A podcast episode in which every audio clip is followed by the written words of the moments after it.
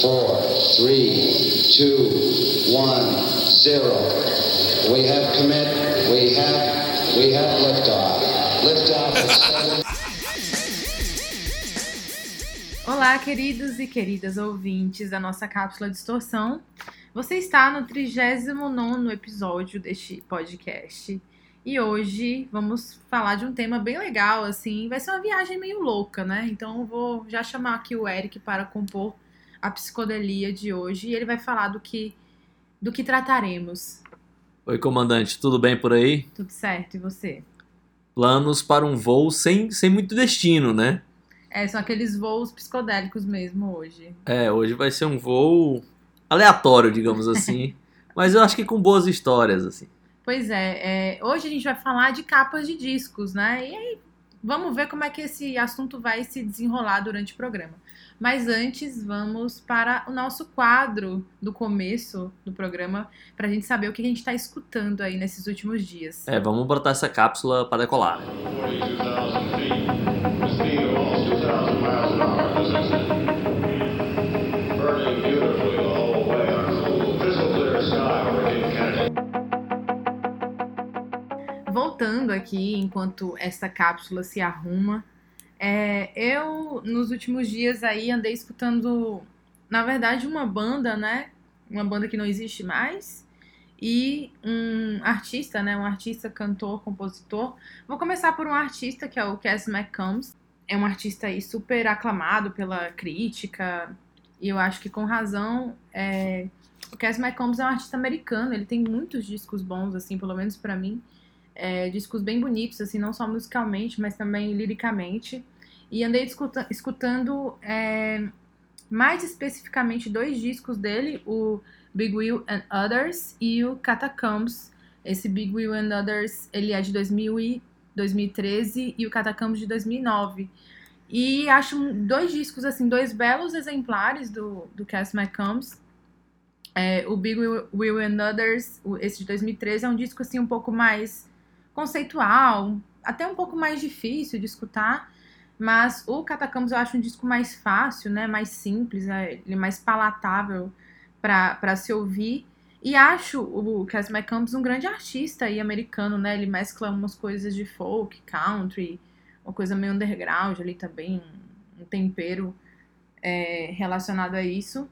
E eu acho que ele é tipo um cantor de folk mesmo, assim, né? Porque ele ele consegue, na letra e também com a musicalidade dele, recriar praticamente ambientes, assim, na sua, no, na sua cabeça enquanto você está escutando. Então, são dois discos que eu acho dois bons discos. Ele tem outros discos bons também, mas escolhi esses dois aí para escutar nesses últimos dias e também para falar aqui no Distorção.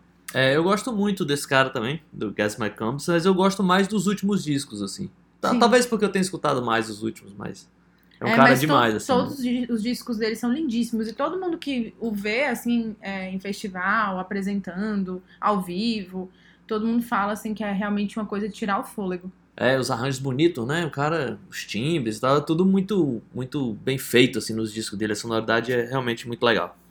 Pois é, e a outra banda que eu escutei nos últimos dias, na verdade, eu revivi uma banda que já, já acabou, não durou tanto tempo assim, que foi uma das bandas do Low Barlow, né? Low Barlow, desculpa. É, Low Barlow lá do Dinosaur Jr.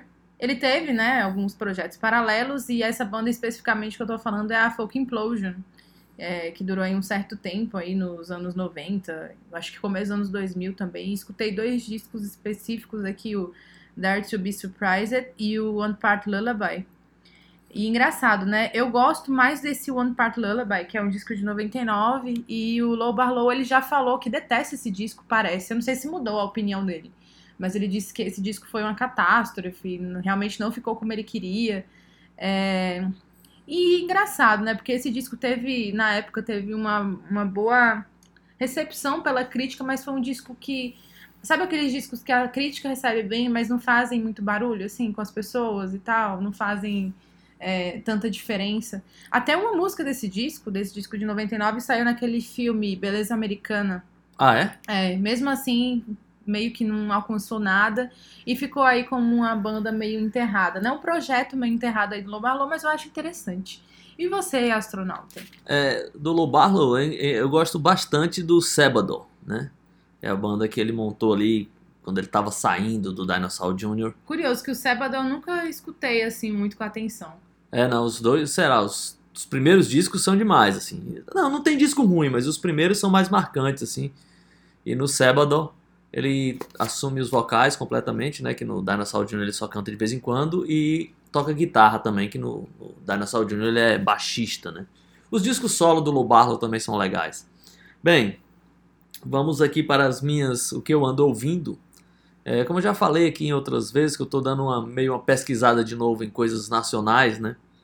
É, tava deixando esse território de lado, mas agora chegou o momento de me aprofundar de novo.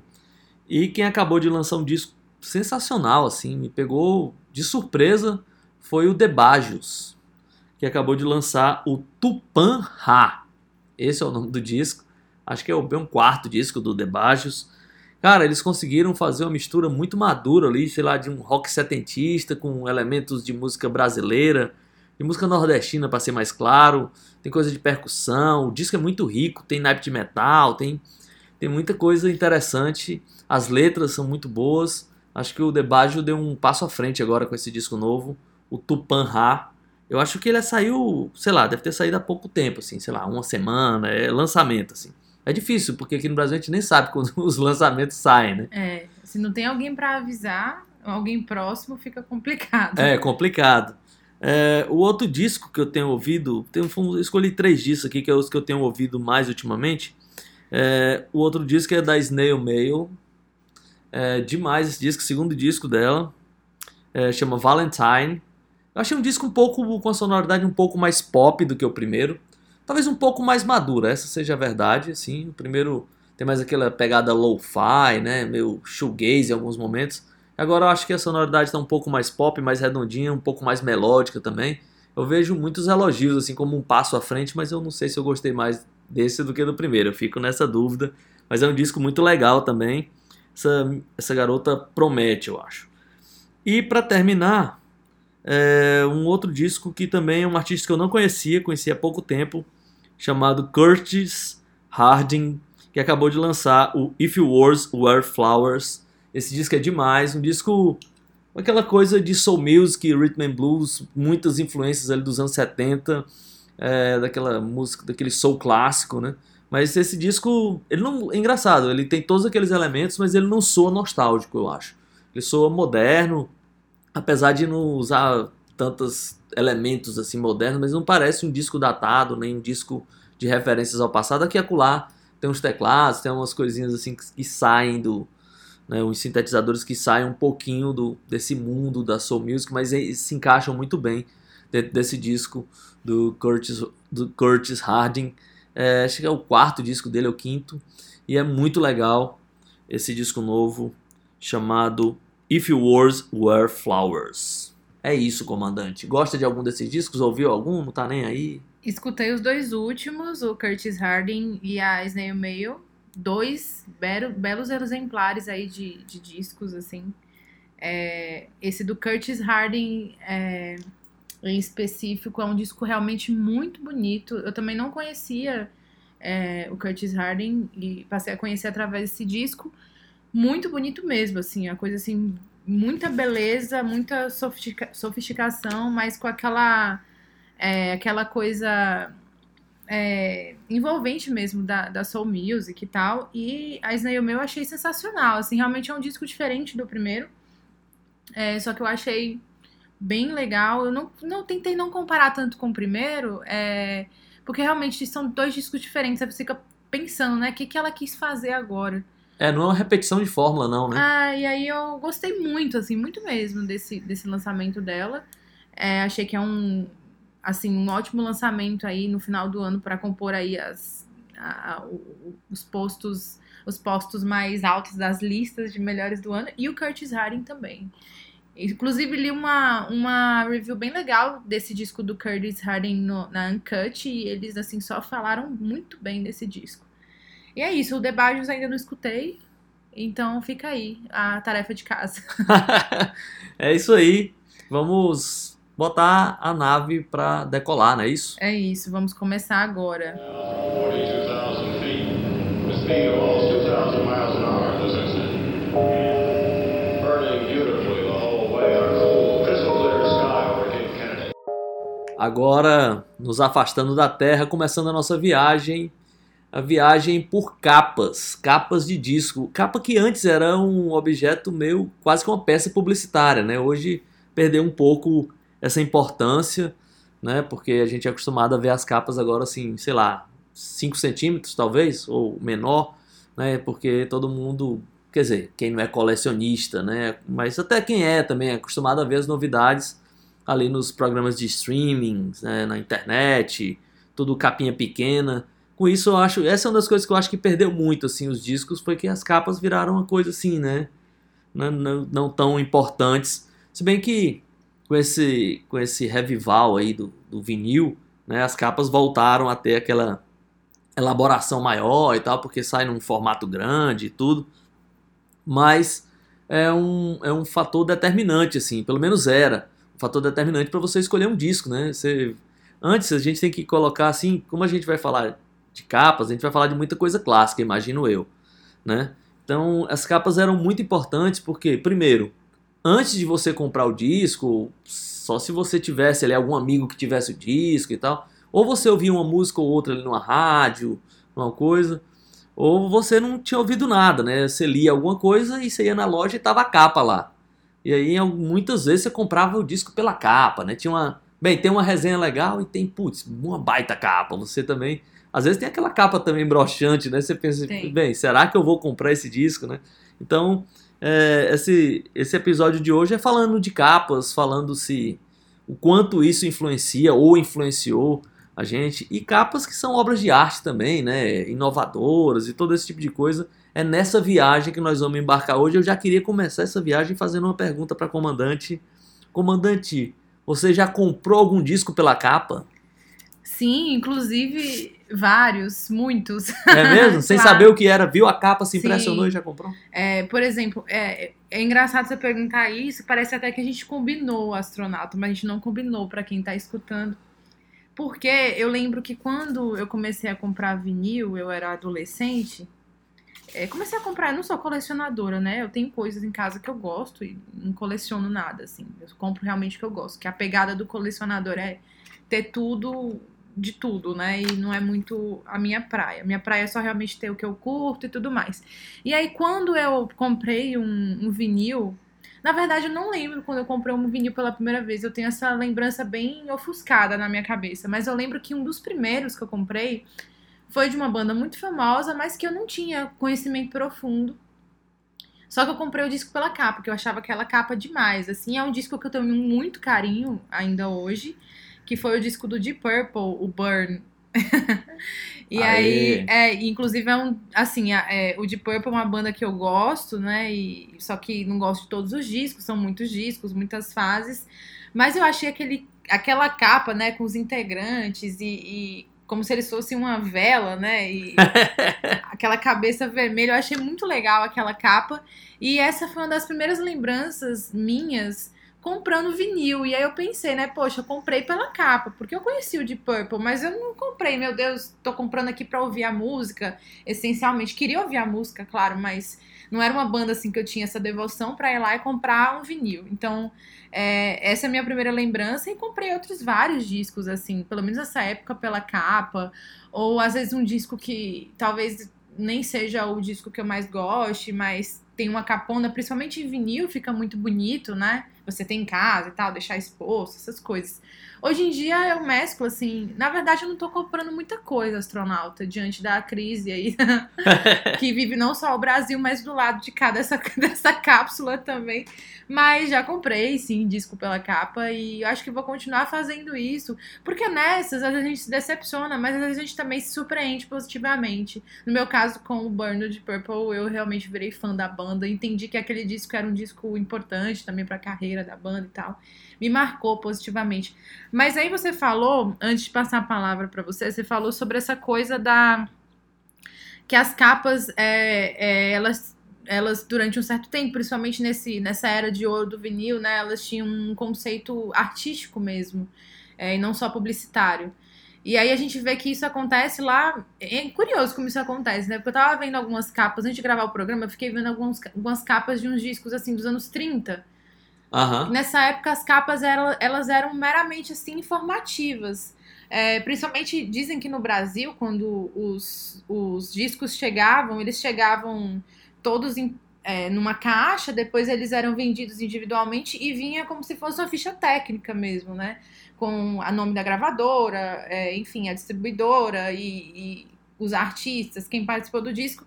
E aí, com o tempo, esse negócio da capa, né? Principalmente depois dos anos 50, né? Dos anos 40 meio que começa, mas nos anos 50 começa a existir uma, um apelo é, de tornar a capa uma linguagem visual mesmo, né? E aí também com, com as pessoas e os artistas e até a valorização do designer da capa, né? Do artista que faz a capa. Essas coisas passaram a ser determinantes nas capas dos discos e na até na pro artista assim se sobressair, se destacar. E aí eu tava vendo também um disco do Bill Haley, que a gente o que tem a, a música Rock Around the Clock, o, a capa do disco do Bill Haley que parecia mesmo uma coisa meio até infantil, sabe? Uma coisa parecia uma coisa meio cartunesca e tal. E a gente vê essa evolução das capas, né? E, e chega aí, por exemplo, você vê nos anos 60, principalmente, eu acho, nos anos 60, que começa esse negócio da, do conceito de ter uma capa que transmita uma linguagem, que transmita uma mensagem, que tenha um conceito por trás, e que a capa também seja até uma, uma arte que, que seja parte do disco, mas também que possa ser vista separadamente. É, porque, até porque antes dos anos 60, ali nos anos 50, né, para trás, é, o disco ele era meio com uma coletânea de compactos ou de singles, né? Então eles juntavam ali, então não era uma peça fechada, né? Tipo, ah, esse é o disco do artista tal.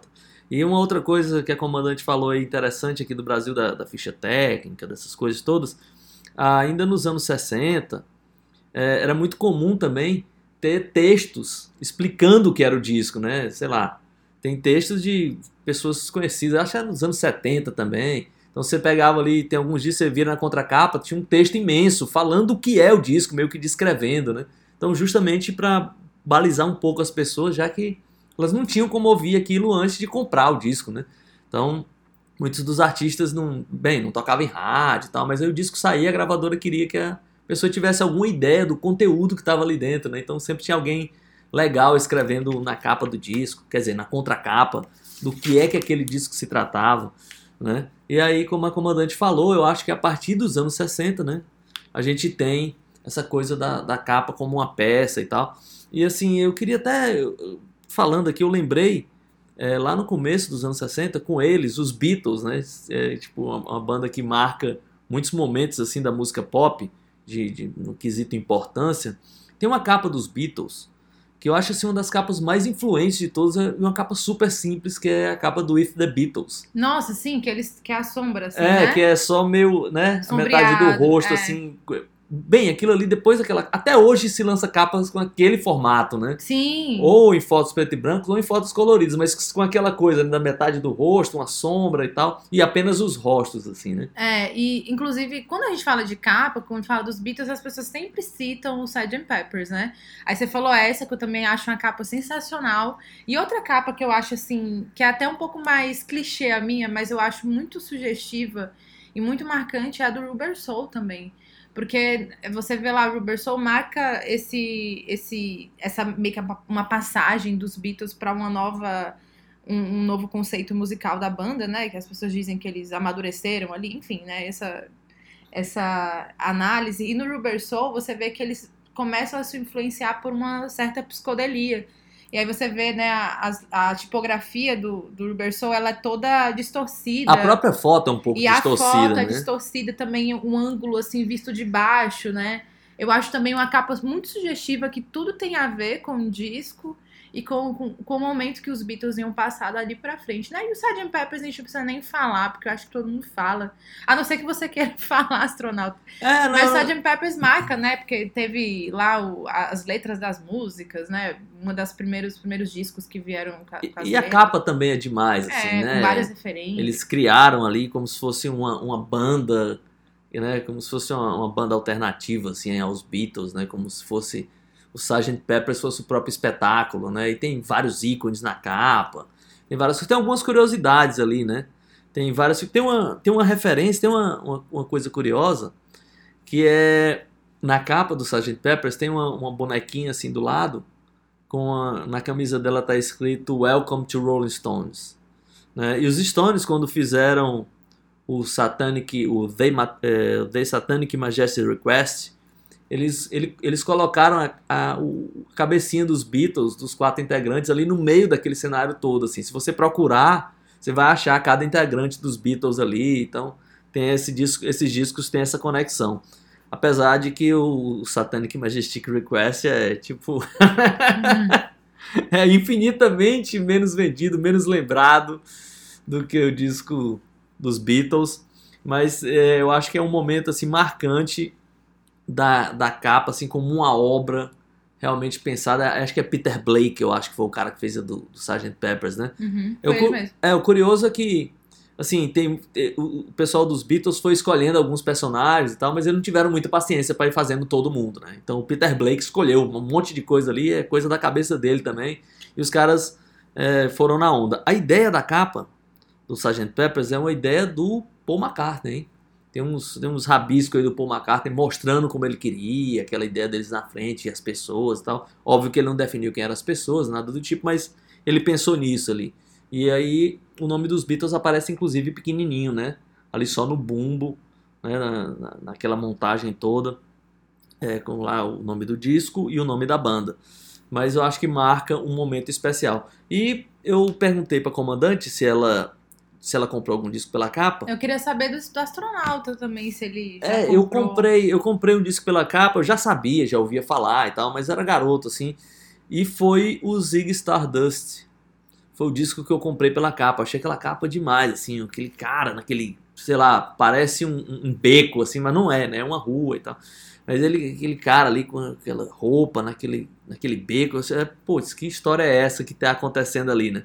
E o Bowie tem muitas capas marcantes, né? Eu acho que Tem. tem, tem capa do Bowie, assim, que, que tipo, tipo a capa do Aladdin Sane. É, É um pois ícone, né? É, pois é, porque assim, o Aladdin Sane não é o melhor disco do Bowie. né? Ele não tá, não é um dos clássicos, assim, Não mas é um a dos capa. clássicos, mas a capa, a capa simplesmente virou, o Bowie virou, ficou lembrado pra sempre com o raio no rosto, né? E curioso, né? Tem uma história curiosa por- dessa capa que o- eu não vou lembrar agora é, o nome do, do, do idealizador da capa do Aladdin Sane, mas a história conta que ele meio que fez um raio ali na cabeça do Bowie, meio que despretensiosamente. Sabia que ela queria fazer o- aquele raio, só que não sabia que aquilo ia causar tanta influência, né? Ia ser tão icônico. tão né? icônico, assim. Ele imaginou. E, e, e também conta a história, né? Que né, esse, esse disco ele foi lançado pela RCA, se eu não me engano.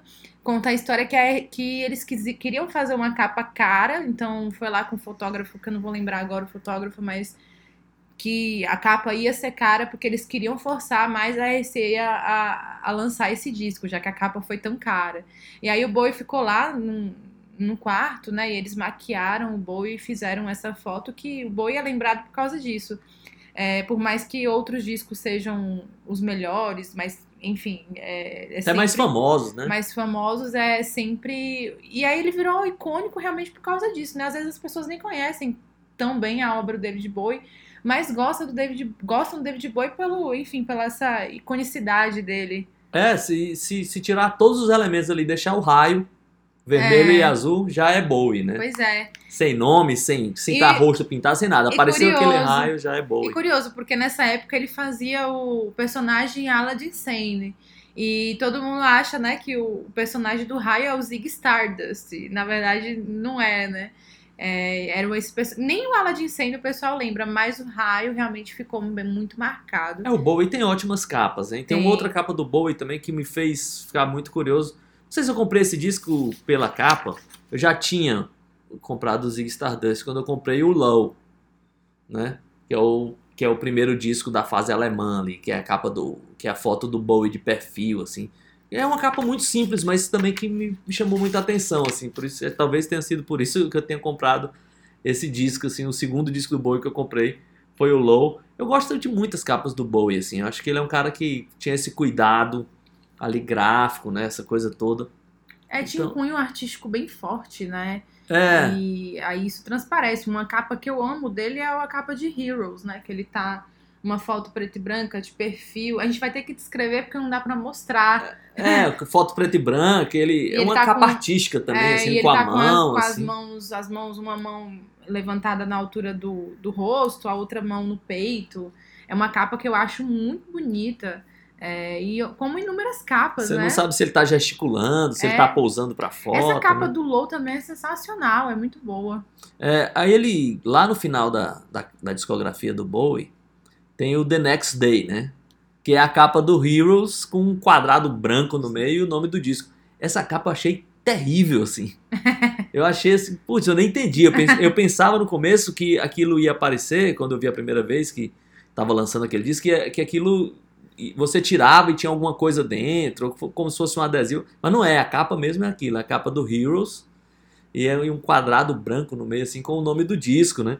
Então aquilo me decepcionou um pouco e eu acho que foi a primeira vez que o Bowie fez uma autorreferência, né? Porque ele era um cara que sempre que, que olhava pra frente, assim, tanto na estética como na sonoridade, né? Então.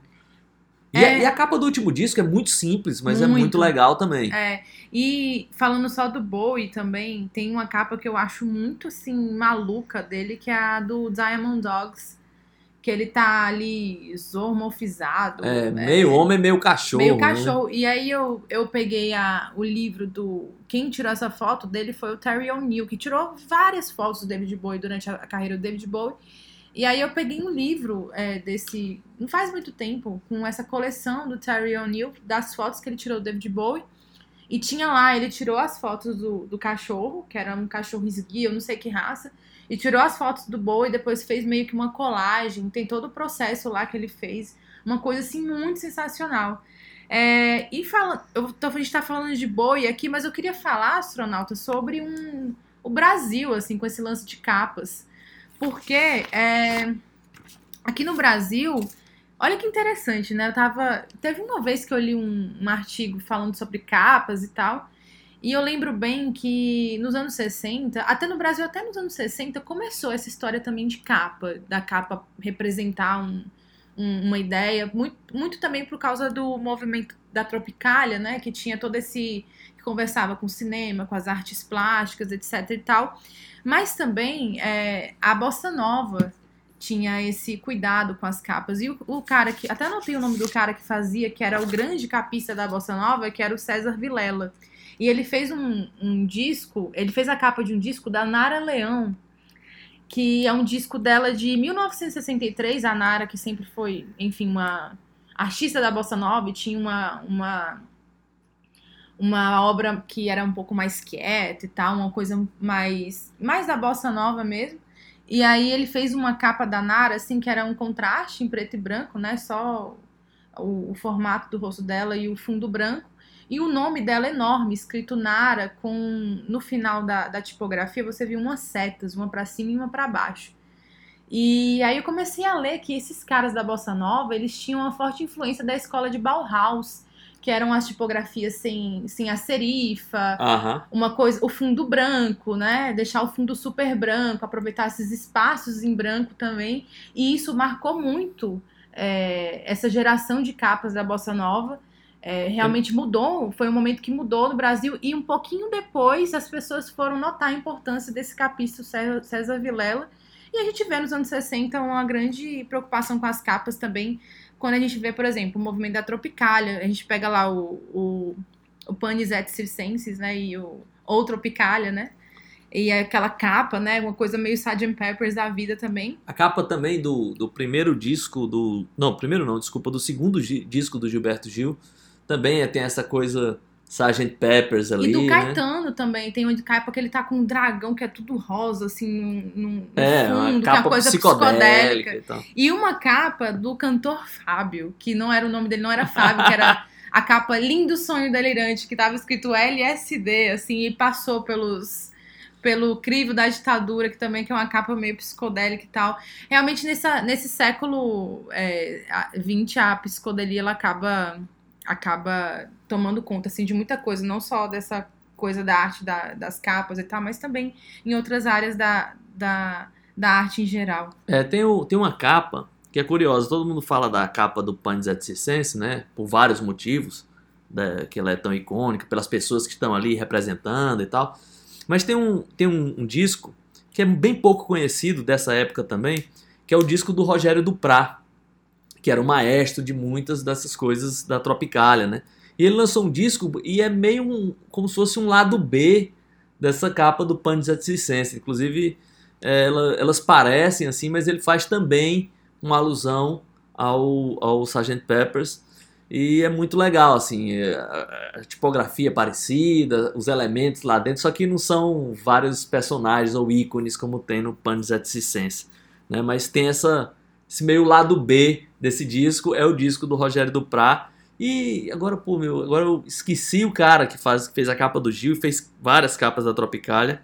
Tem- eu sei que tem dois caras bem importantes. O Rubens Gershman, que eu não sei se é assim o sobrenome que, que fala, e o Rogério Duarte. O Rogério Duarte, É, esse o. Rogério Duarte foi um cara que fez várias capas da Tropicália e, e, e o lance deles era conseguir ter uma linguagem tropicalista, né? Que conversasse com, com o movimento. Eles tinham essa preocupação.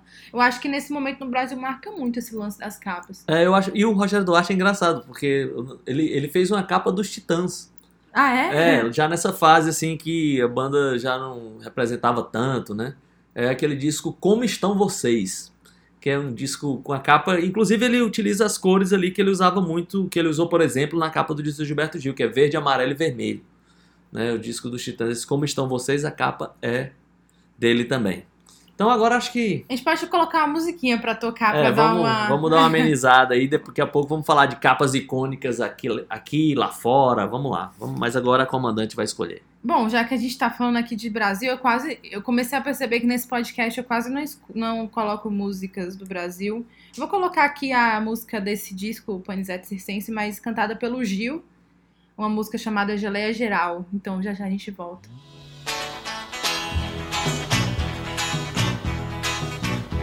Um poeta desfolha a bandeira e a manhã tropical se inicia. Resplandente, cadente, fagueira, num calor girassol com alegria. Na geleia geral brasileira que o Jornal do Brasil anuncia.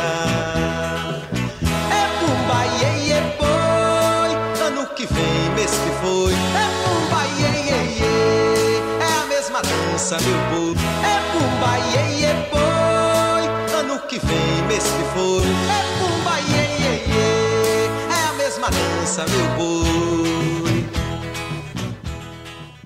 Voltando aqui depois desse momento tropicalista dessa, nessa cápsula. Tem aqui uma capa que, não, acho que não pode deixar de, de, de falar nesse assunto de capas. A gente, como o astronauta falou, a gente vai acabar falando de clássicos. E tem que falar dessa capa, né, do Velvet Underground e, e Nico, e a Nico é, protagonizando aí uma grande capa junto com Andy Warhol. É, a capa do disco de- do mesmo nome, né? Velvet Underground e Nico. E o disco da banana, né? Que ficou conhecido como disco da banana. E o, o curioso, né? Tem muita gente que sabe disso, mas quando nas primeiras tiragens desse disco você podia tirar, né, a casca da É, tinha um, tem um nome pequenininho lá, é, puxe devagar e veja. Puxa né? devagar. Então, isso dizem que isso despertou. Na verdade, não vendeu muito. Esses discos não foram tão vendidos, né? Não chegaram a ser um patamar muito popular, mas há controvérsias também. Uma vez eu li um artigo dizendo que foram vendidos mais discos do que as pessoas imaginam, do que as pessoas falam. Porém, é, despertou uma certa curiosidade, né? Em comprar o disco tirar aquela aquele negocinho. Não sei se, se despertaria hoje em dia, mas uma certa curiosidade foi colocada ali é, de você tirar a casca da banana e também lá o Andy Warhol também lá no protagonizando essa idealizando essa esta capa. E sabe o que é que tinha lá dentro? Você puxava a casca da banana? O que que era? É uma banana cor-de-rosa. É, é isso verdade. aí, né? Era isso que É eu uma lembrava, que era uma cor- banana que mudava de uma cor, banana né? pink dentro, Eu né? fiquei pensando, será que tinha outra coisa eu Não, não, sei? você tirava a casca e lá dentro tava o miolo, digamos assim, da Pois banana. é. Uma curiosidade, eu não sei se isso é lenda ou se não é, mas assim, o, o Velvet estava com dificuldade de gravar o primeiro disco, né? As gravadoras não estavam muito interessadas ali e tal. E o Andy Warhol, o cara que tinha meio que abraçado a banda, né? E aí ele, mais ou menos, que amarrou o primeiro contrato. É, porque ele era um empresário da banda também, uma E época, né? aí ele prometeu fazer a capa. E aí é curioso porque no disco não tem nada, só tem a assinatura do Andy Warhol. É. Então muita gente achava que o disco era dele e não de uma banda, né? Então as pessoas viam ali uma banana e tal, Andy Warhol. Pô, não sabia que o disco era do Velvet, É. né?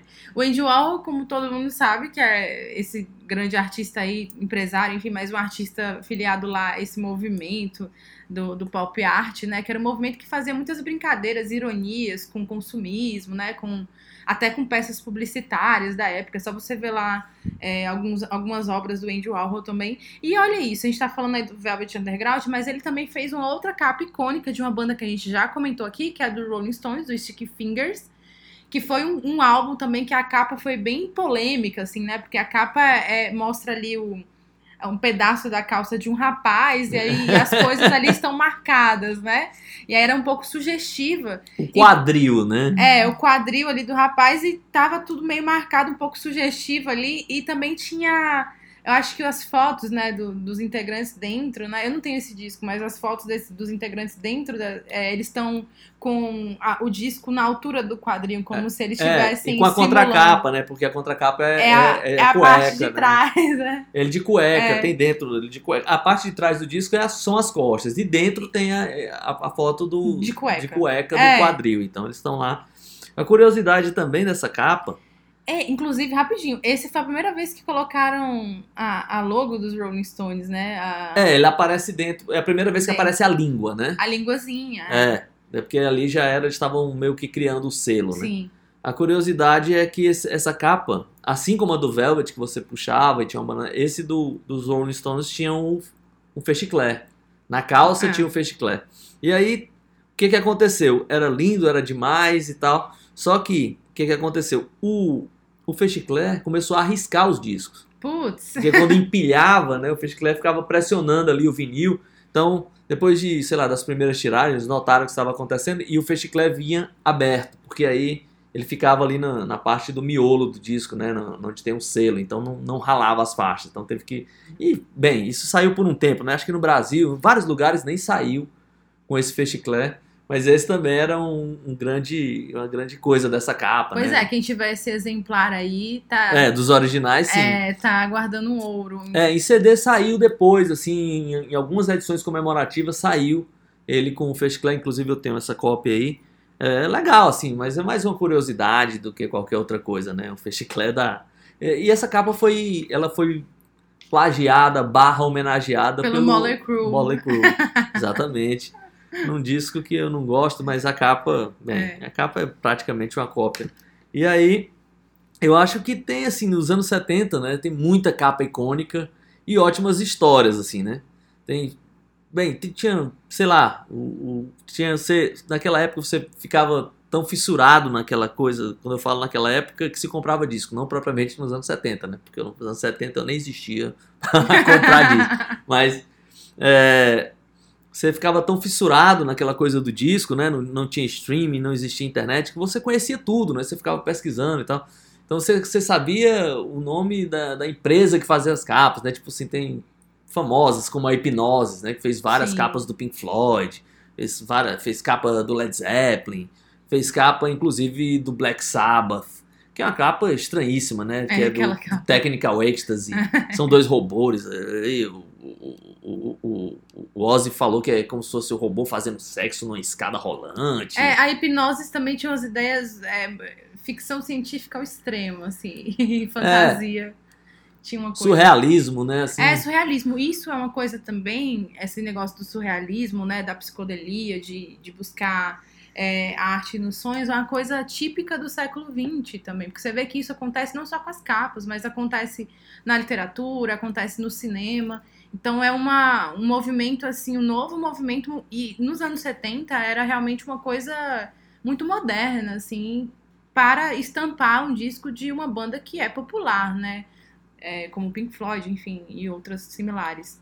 É, tem, um, tem uma capa da Hipnose que eu gosto bastante, que já é de uma banda anos 2000, que é do segundo disco do Mars Volta, que é do disco Francis Demuth.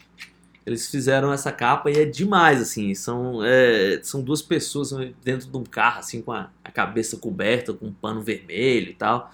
É uma capa também que me chamou a atenção. O, o Mars Volta foi uma, é uma banda curiosa, assim, para mim, porque era uma banda que, quando eu comecei, quando eu descobri no primeiro disco e tal, no segundo também, é que tinha muitos elementos que eu gostava, mas eu nunca. aquele som não, não me pegava de jeito, assim. E aí, eu, quando saiu o Francis The Multiple, eu achei, putz, essa capa é demais. Tá? Eu ouvi e também não me pegou. Até o momento que, sei lá como, a banda já estava quase que acabando as atividades. Eu fui reouvir esse disco e hoje em dia eu adoro a banda. Sou muito fã, assim, de, dos outros projetos também. É, eu acho demais. E tem essa, essa coisa, né? Eles também têm essa coisa da, da capa, né? É, não sei se eles têm outras capas com a hipnose, mas essa do Francis Demuth é uma capa que me chamou muita atenção, assim. Já é anos 2000, né? É, a hipnose continuou fazendo capas, mesmo assim, nos anos 2000. Ela fez capas para aquela banda que eu não gosto, mas fez capas pro Muse. Fez capa. Tem uma capa também que ela é bem psicodélica do Rival Sons também que eles fizeram.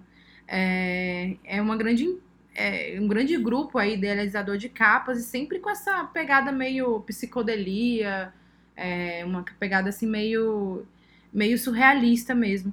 Uma capa também que eu acho que eu acho que eu queria falar, já que a gente falou do Black Sabbath, uma capa que habitou muito o meu inconsciente durante uma época, desde a primeira vez que eu vi esse a capa desse disco foi do primeiro disco do Black Sabbath. Putz, essa é demais, né? É, nossa, essa capa, assim, ela é aquela capa, assim, que, que ela tem uma história que é muito simples, e por ser muito simples, é um mistério tremendo, né? Primeiro porque tem uma, uma moça na capa.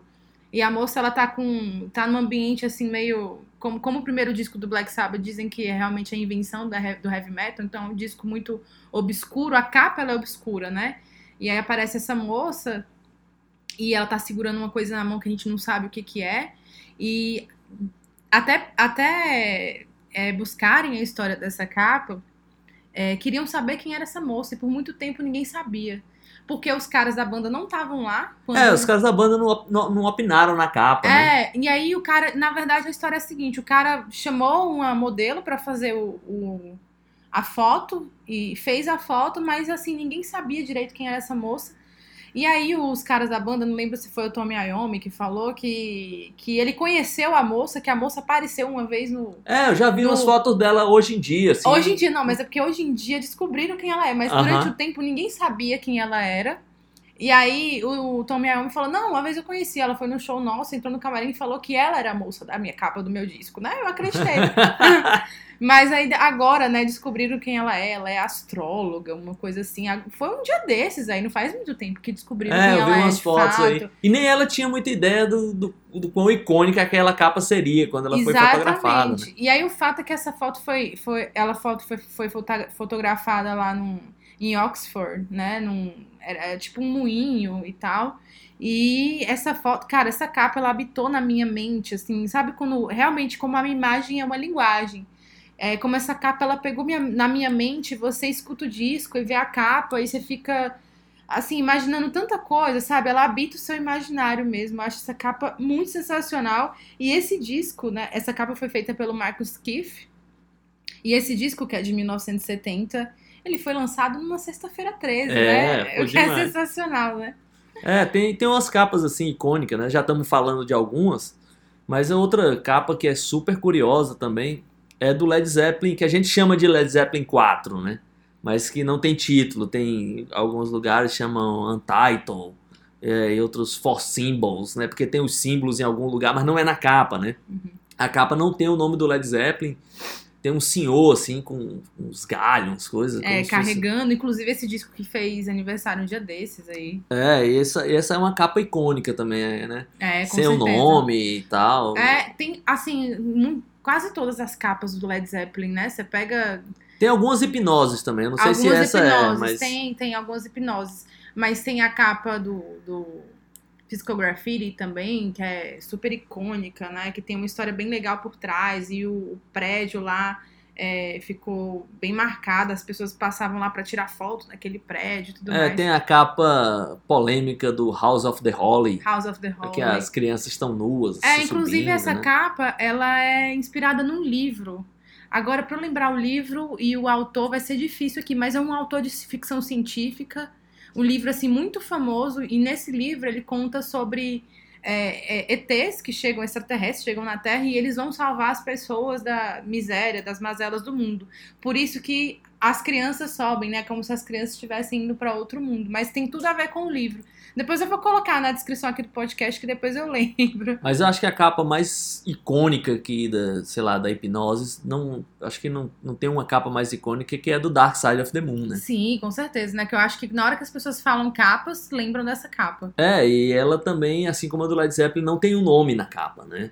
Assim, alguns discos vinham com meio com um adesivinho assim do lado, falando que era um disco do Pink Floyd, mas a capa, mesmo original, é só a luz branca, o prisma e o arco-írisinho passando ali do outro lado, que também foi uma capa que despertou muita curiosidade, né? A capa toda preta e só com um prisma na capa, né? na frente, mostrava muito dessa dessa curiosidade. Mas agora acho que é bom ir de música, porque eu tenho mais alguns assuntos aqui que eu queria falar, mas eu acho certo, que agora é a vez do astronauta. é, vamos lá. Já que a gente tá falando de hipnoses, eu não queria voltar lá atrás, né?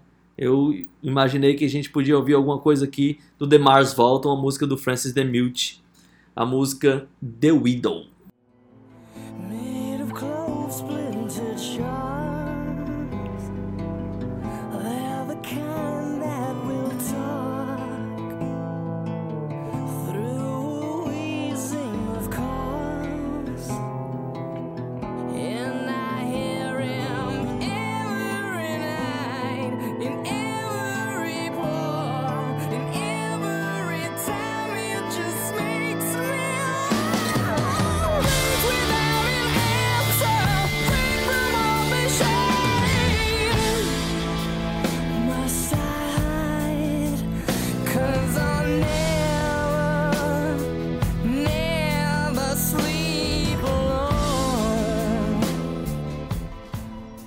De volta depois dessa viagem aí do Mars Volta, vamos seguir por um outro caminho. Já que a gente está falando, a gente falou aí da hipnose, né, que marcou época. Eu queria falar é, de, um, de um selo que também ficou marcado por belas capas. Eu estou falando do 4AD, Ah, Surfer Rosa. é, vários, várias capas. Capas As capas do Pixies, ali da, da primeira fase do Pixies, né, todas são muito marcantes. A capa do Cocteau Twins, É, do Lush. é que então- essa capa do Surfer Rosa eu acho muito bonita. É, o, o cara responsável né, por isso tudo é o Vaughan Oliver.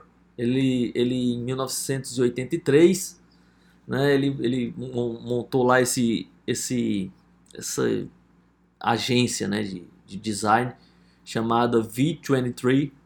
E aí ele fez, ele, ele fez muitas das capas ali da 4AD, que era um selo que ficou marcado, né? Você, conhecia, tinha uma assinatura ali. Você vê aqueles discos assim com aquela capa meio onírica, assim, uma linguagem diferente, você já identificava, o que é uma coisa muito interessante, né? Mais que uma banda, ele conseguiu formatar o, no imaginário das pessoas um, tudo que saía por aquele selo, né? Ele, obviamente ele não fez todas as capas, mas as capas dele ficaram muito marcadas e a 4AD por muito tempo continuou ali meio naquela viagem, né? Fazendo capas naquele sentido ali. Então é um cara muito importante. Os discos do Pixies, assim, eu acho que os quatro primeiros e o EP, pô, todas as capas são, são impressionantes, né? É, é demais, assim. E, inclusive, essas capas todas tinham imagens do mesmo fotógrafo, que era o Simon. Esse sobrenome dele aqui é meio estranho, hein? É Larber Lestes. Acho que é isso, alguma coisa do tipo. Então Nosso ele. querido amigo Simon, a gente pode chamar É, assim. ele que fazia as imagens, né? E o Van Oliver, Oliver era o cara que, né, que fazia o design das capas e colocava, dava um sentido para aquelas fotos ali.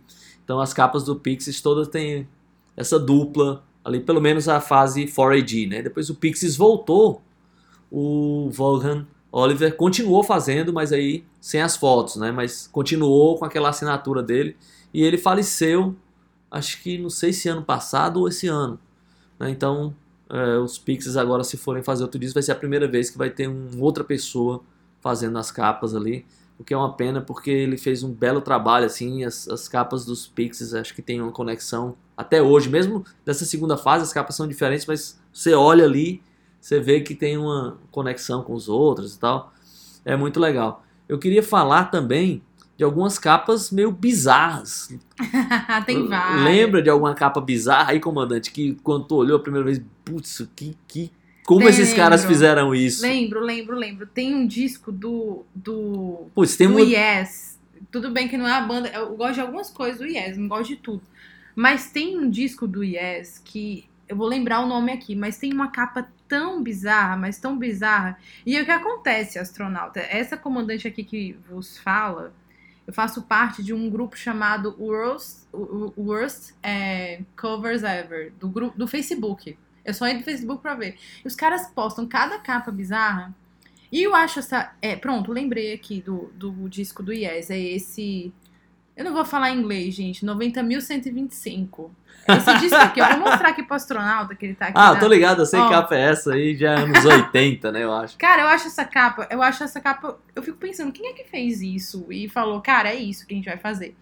E aí eu sempre achei essa capa bizarra, né? E uma vez eu postei nesse grupo, tem gente do mundo inteiro lá. E postei nesse grupo que eu achava essa capa bizarra. E a galera, assim, quis me dar uma aula, né? Falando que não, porque tem um, um conceito por trás da capa que você não entendeu. Eu, claro que eu não entendi. Mas a capa é bizarra, continua sendo muito feia. Não, mas essa aí é fichinha na frente da, da capa do Queen, né, do The Miracle. Nossa! Putz, aquela... Aqueles, o- os, ro- os rostos dele, assim, é, é... fundidos assim, fundidos, né? é. Putz, aquela capa é Inclusive, tem. muito bizarra. Não, e continua a psicodelia do Queen aí, porque nesse disco, The Miracle, tem uma música também chamada The Miracle. E o clipe dessa música, eles colocaram meninos, crianças, pra performar cada um. Então eles escolheram meninos, assim, tipo, parecidos com eles, e os meninos ficam tocando, fingindo que Putz, são. isso aí é, Aí do nada eles crescem, fica todo mundo junto, você fica, gente. é- Todo o conceito é bizarro. O Black Sabbath tem uma capa também muito bizarra, que é do Born Again, Nossa, que tem aquela criança. que é né? um bebê bizarro, assim. É. é o fundo azul e ele vermelho. Não, e eu. e- e- É, é, o, o, o Tony Iommi, quando viu aquela capa, ele, ele disse que a primeira reação dele foi sorrir. Ele achou que era meio uma piada. Depois ele achou que era uma piada que podia acontecer de verdade, né? E tem uma conexão, né, dessa capa com a capa de um single do Depeche Mode. Tá ligado nessa, comandante? Não. Tem um, tem um single do Olha Depeche aí, Mode. que coisa mais. É, o- o curiosa. single da música The New Life.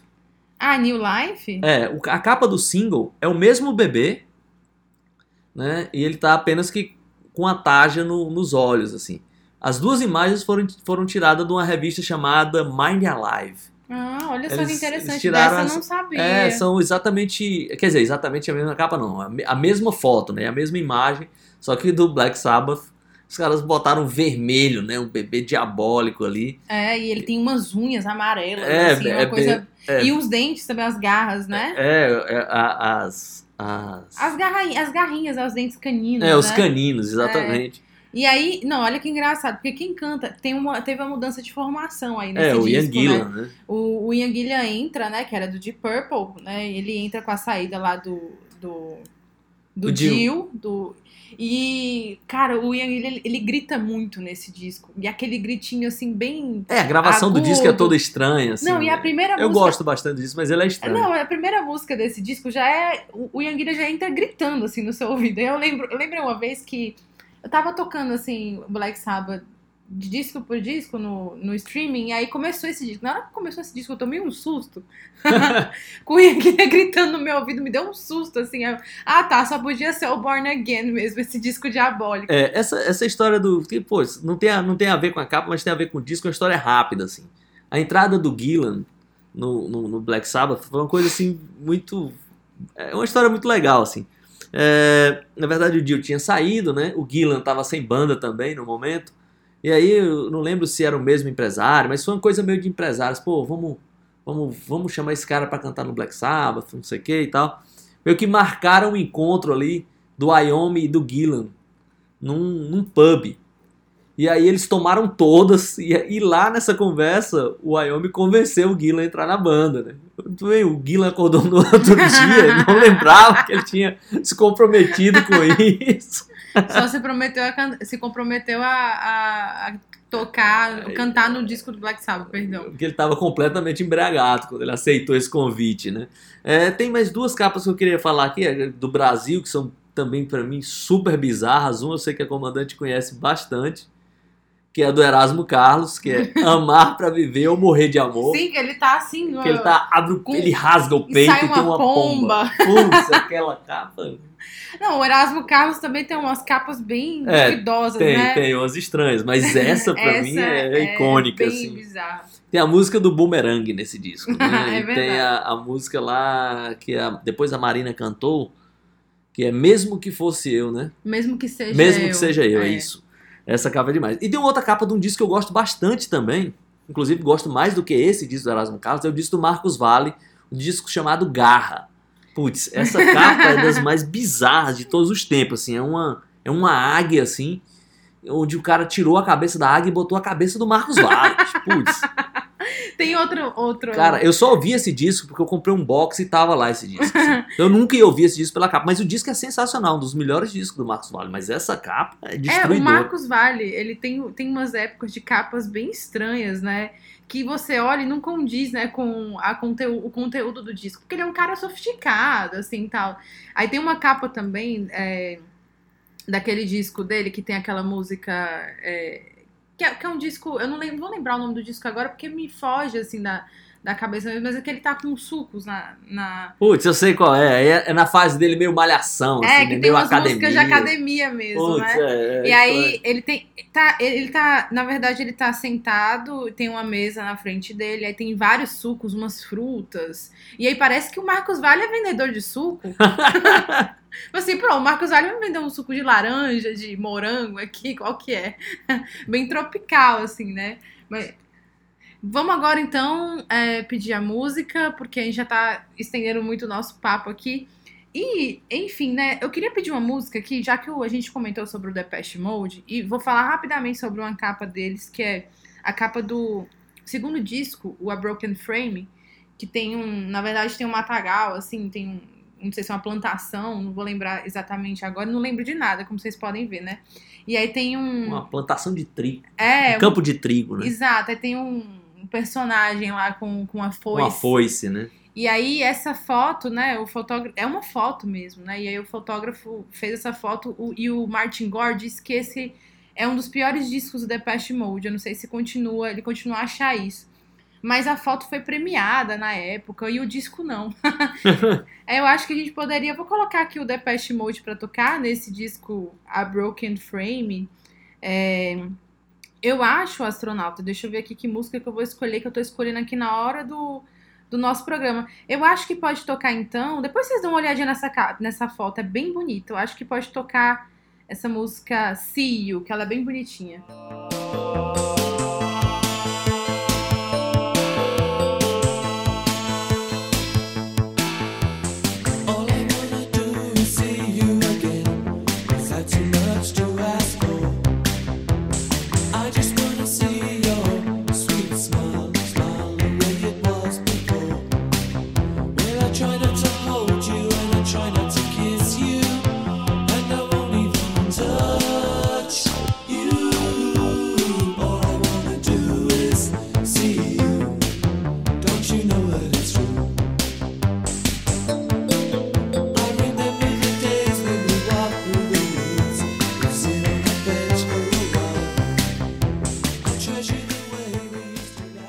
Voltando aqui, depois do Depeche Mode, eu não perco uma oportunidade de colocar o Depeche Mode aqui nesse programa.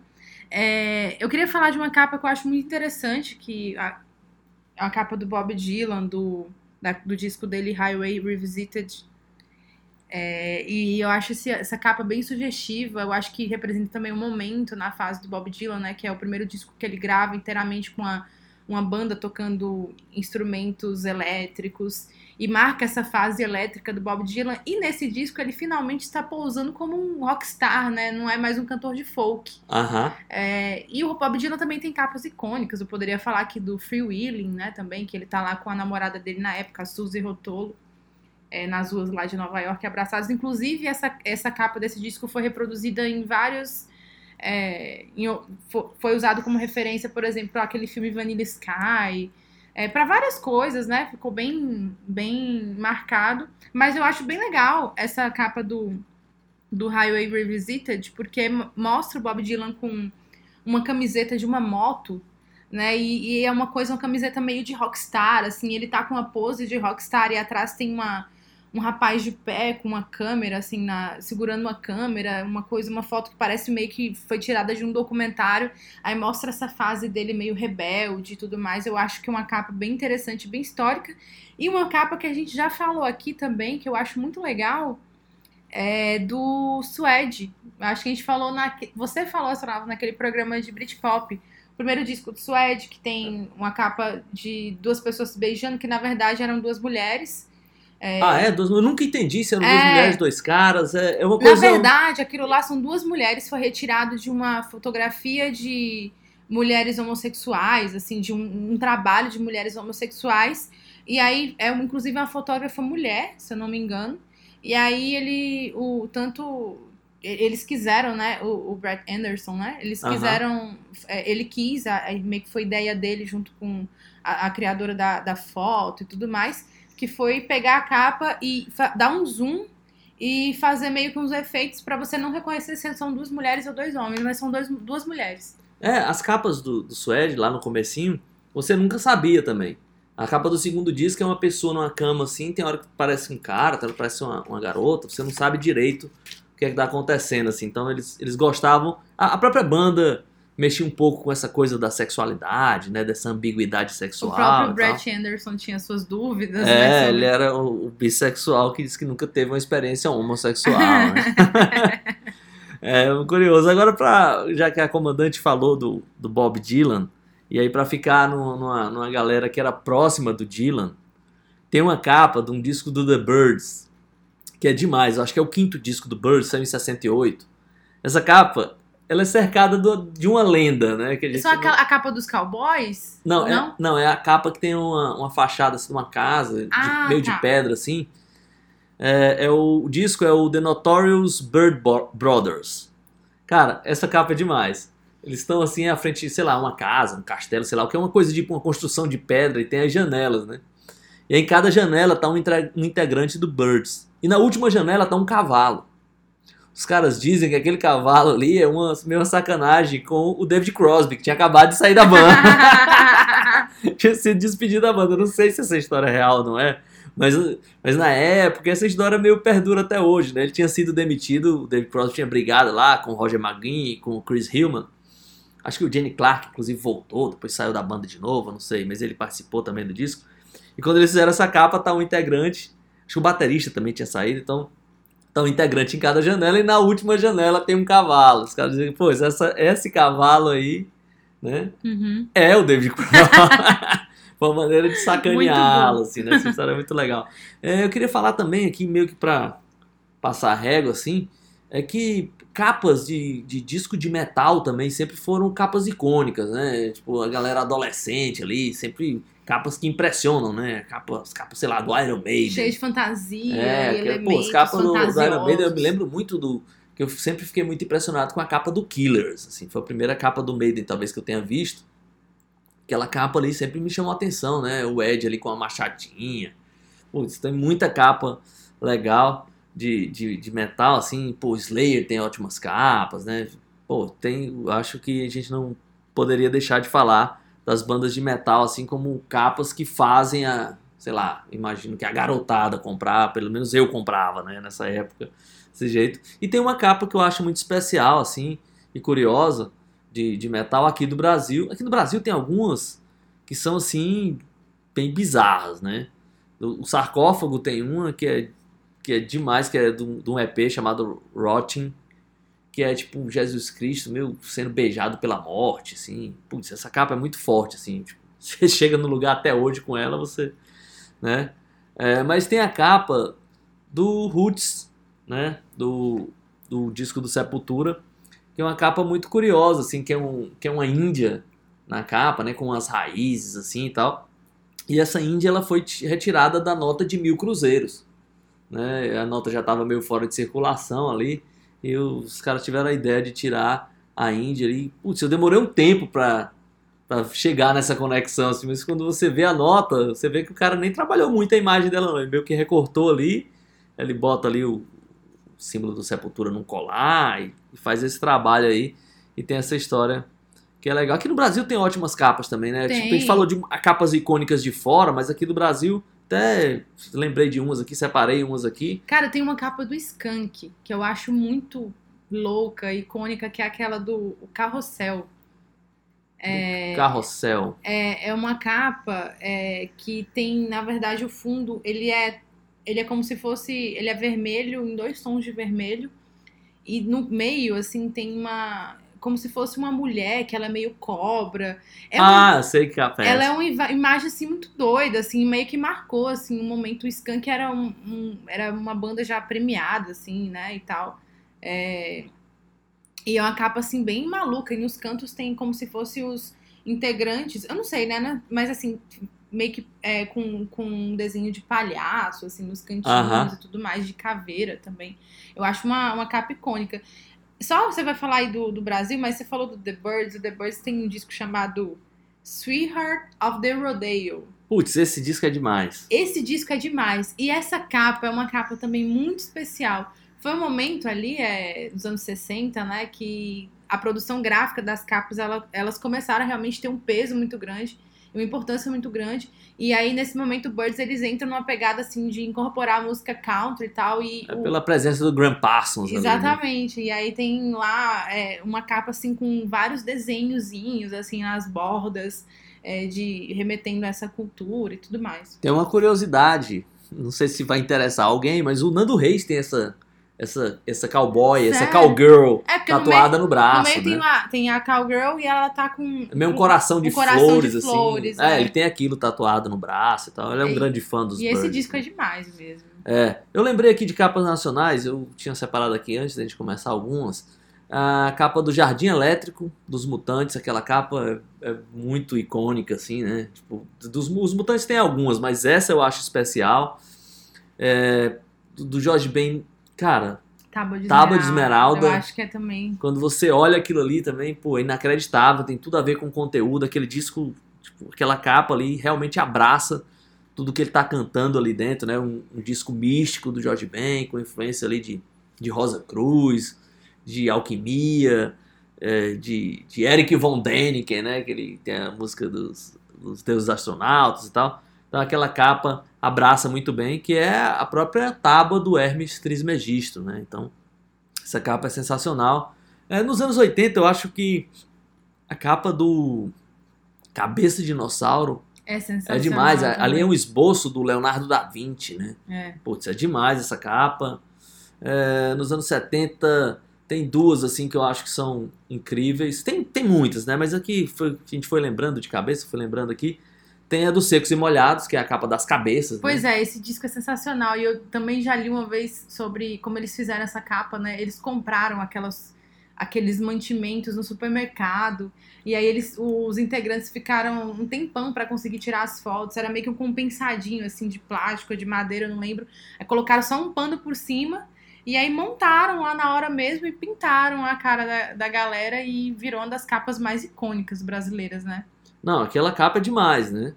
E eu tinha, aí, pô, acab- acabou chorar, né? Também é uma bela capa, assim, aquela mesa ali, sei lá, parece que depois de um café da manhã, É, onde todo mundo parece que virou a noite, tomou aquele café da manhã e foi embora, né? Aquela capa ali também representa muito do que eram os novos baianos naquele momento, né? Aquela vida em comunidade.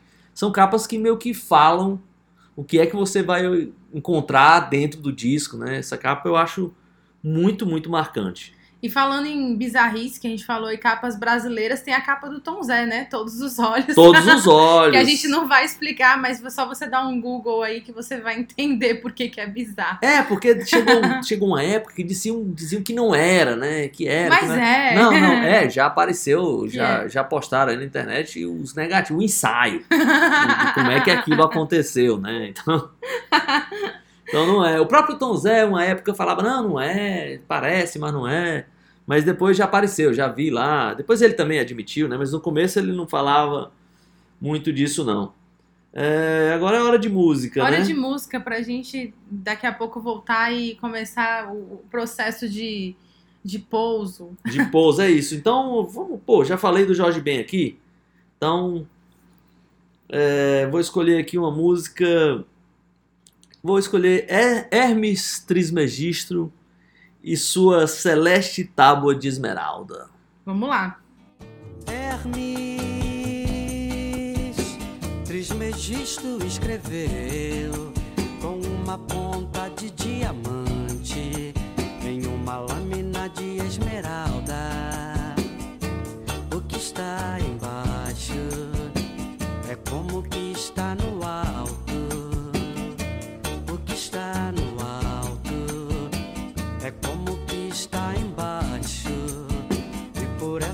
coisas fazem-se os milagres de uma coisa só.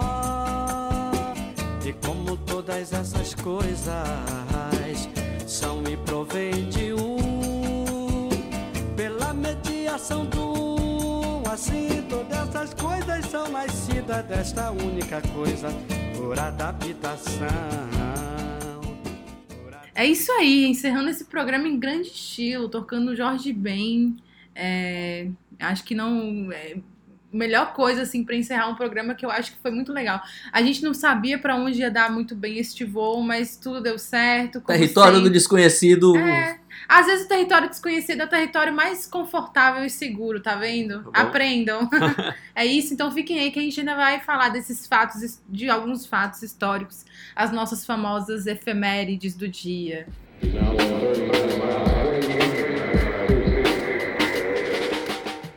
Bom, aqui a gente tá- já está se preparando para pousar, é, então vocês podem ficar à vontade, é, que a gente não está em território muito desconhecido mais.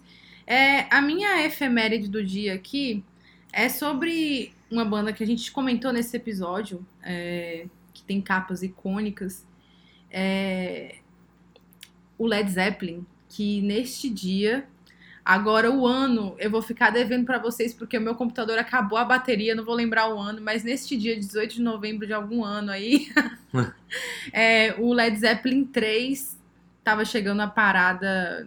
Primeiro lugar primeiro das lugar paradas, das paradas do Reino Unido. E, na verdade, eu queria falar isso mais pela capa também, porque essa capa é icônica, né? Demais. Essa capa aí, ela tem vários elementos, né? Borboletas, uma, uns zeppelins, É, parece É. uma coisa meio aleatória, né? tudo meio aleatório. E essa capa ela tem uma história, na verdade, que começa lá com o Jimmy Page, né? Que ele tinha um, um colega que estudou com ele. Na... É 1970, hein? 1970, pronto, o o astronauta aqui me ajudou. O Jimmy Page tinha ali um, um colega que estudou com ele e que esse colega depois virou. Eles estudaram arte junto, né? Juntos, como muitos muitos ingleses é, que viraram viraram é, artistas e, e, e músicos, mas eles estudaram arte um tempo juntos, né? Antes do Jimmy Page largar e ir para a carreira musical mesmo.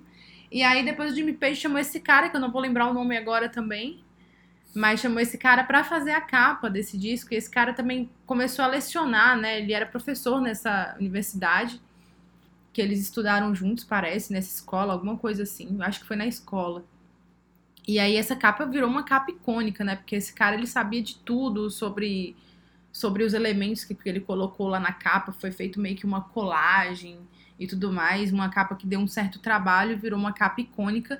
E aí a gente vê esse aniversário então é, do, do Led Zeppelin 3, que também é um disco bem legal, né, astronauta? Pois é, um disco demais, assim, um disco mais acústico, né? Que É. mudava um pouco da sonoridade ali. O Led Zeppelin de dois discos, sobretudo o segundo disco é um disco bem pesado, né?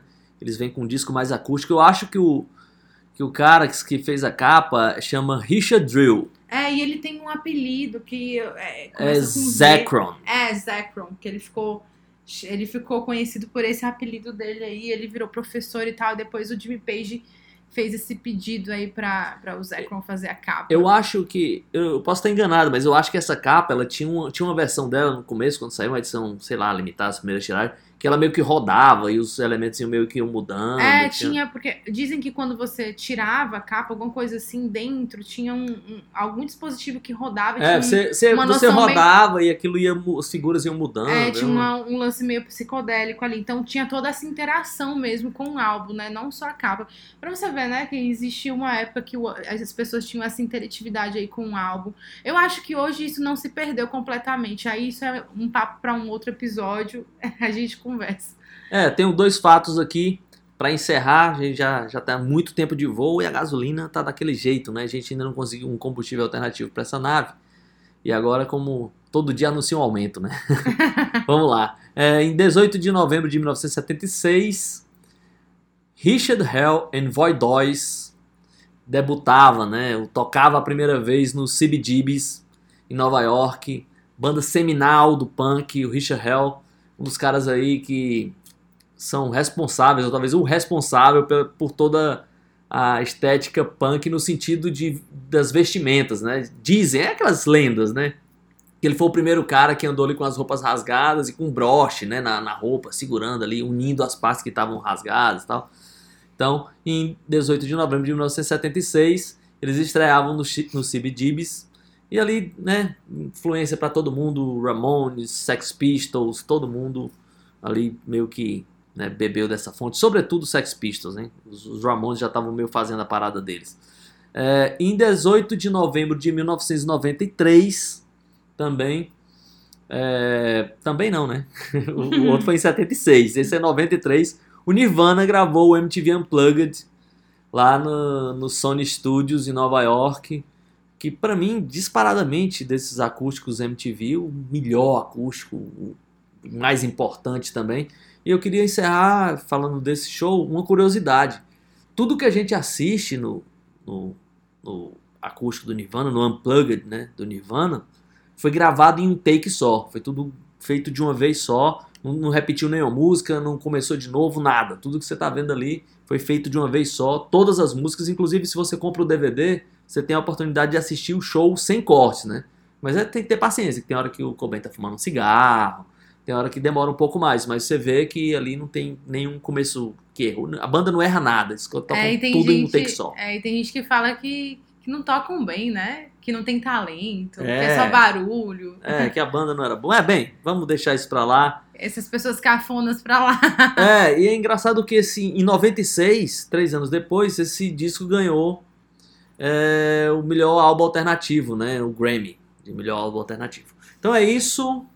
É Comandante. isso, é, é o que eu falei, né? Foi muito bom esse voo aí. A gente não sabia o que ia dar, mas acho que deu bom. É, esse negócio de capa eu acho muito legal, assim, porque por um momento eu fui muito, da minha vida, eu fui muito impressionada com capas. Eu tinha um blog que eu falava sobre capas e tal. E eu acho que vai rolar em uma parte 2 qualquer dia desses aí, astronauta. Muito obrigada e obrigada aos ouvintes aí. Então é isso. Um voo que começou muito bem e terminou muito melhor. É, vamos encerrando por hoje. Próxima semana a gente tem uma outra viagem. Peixe vendido, câmbio desligo.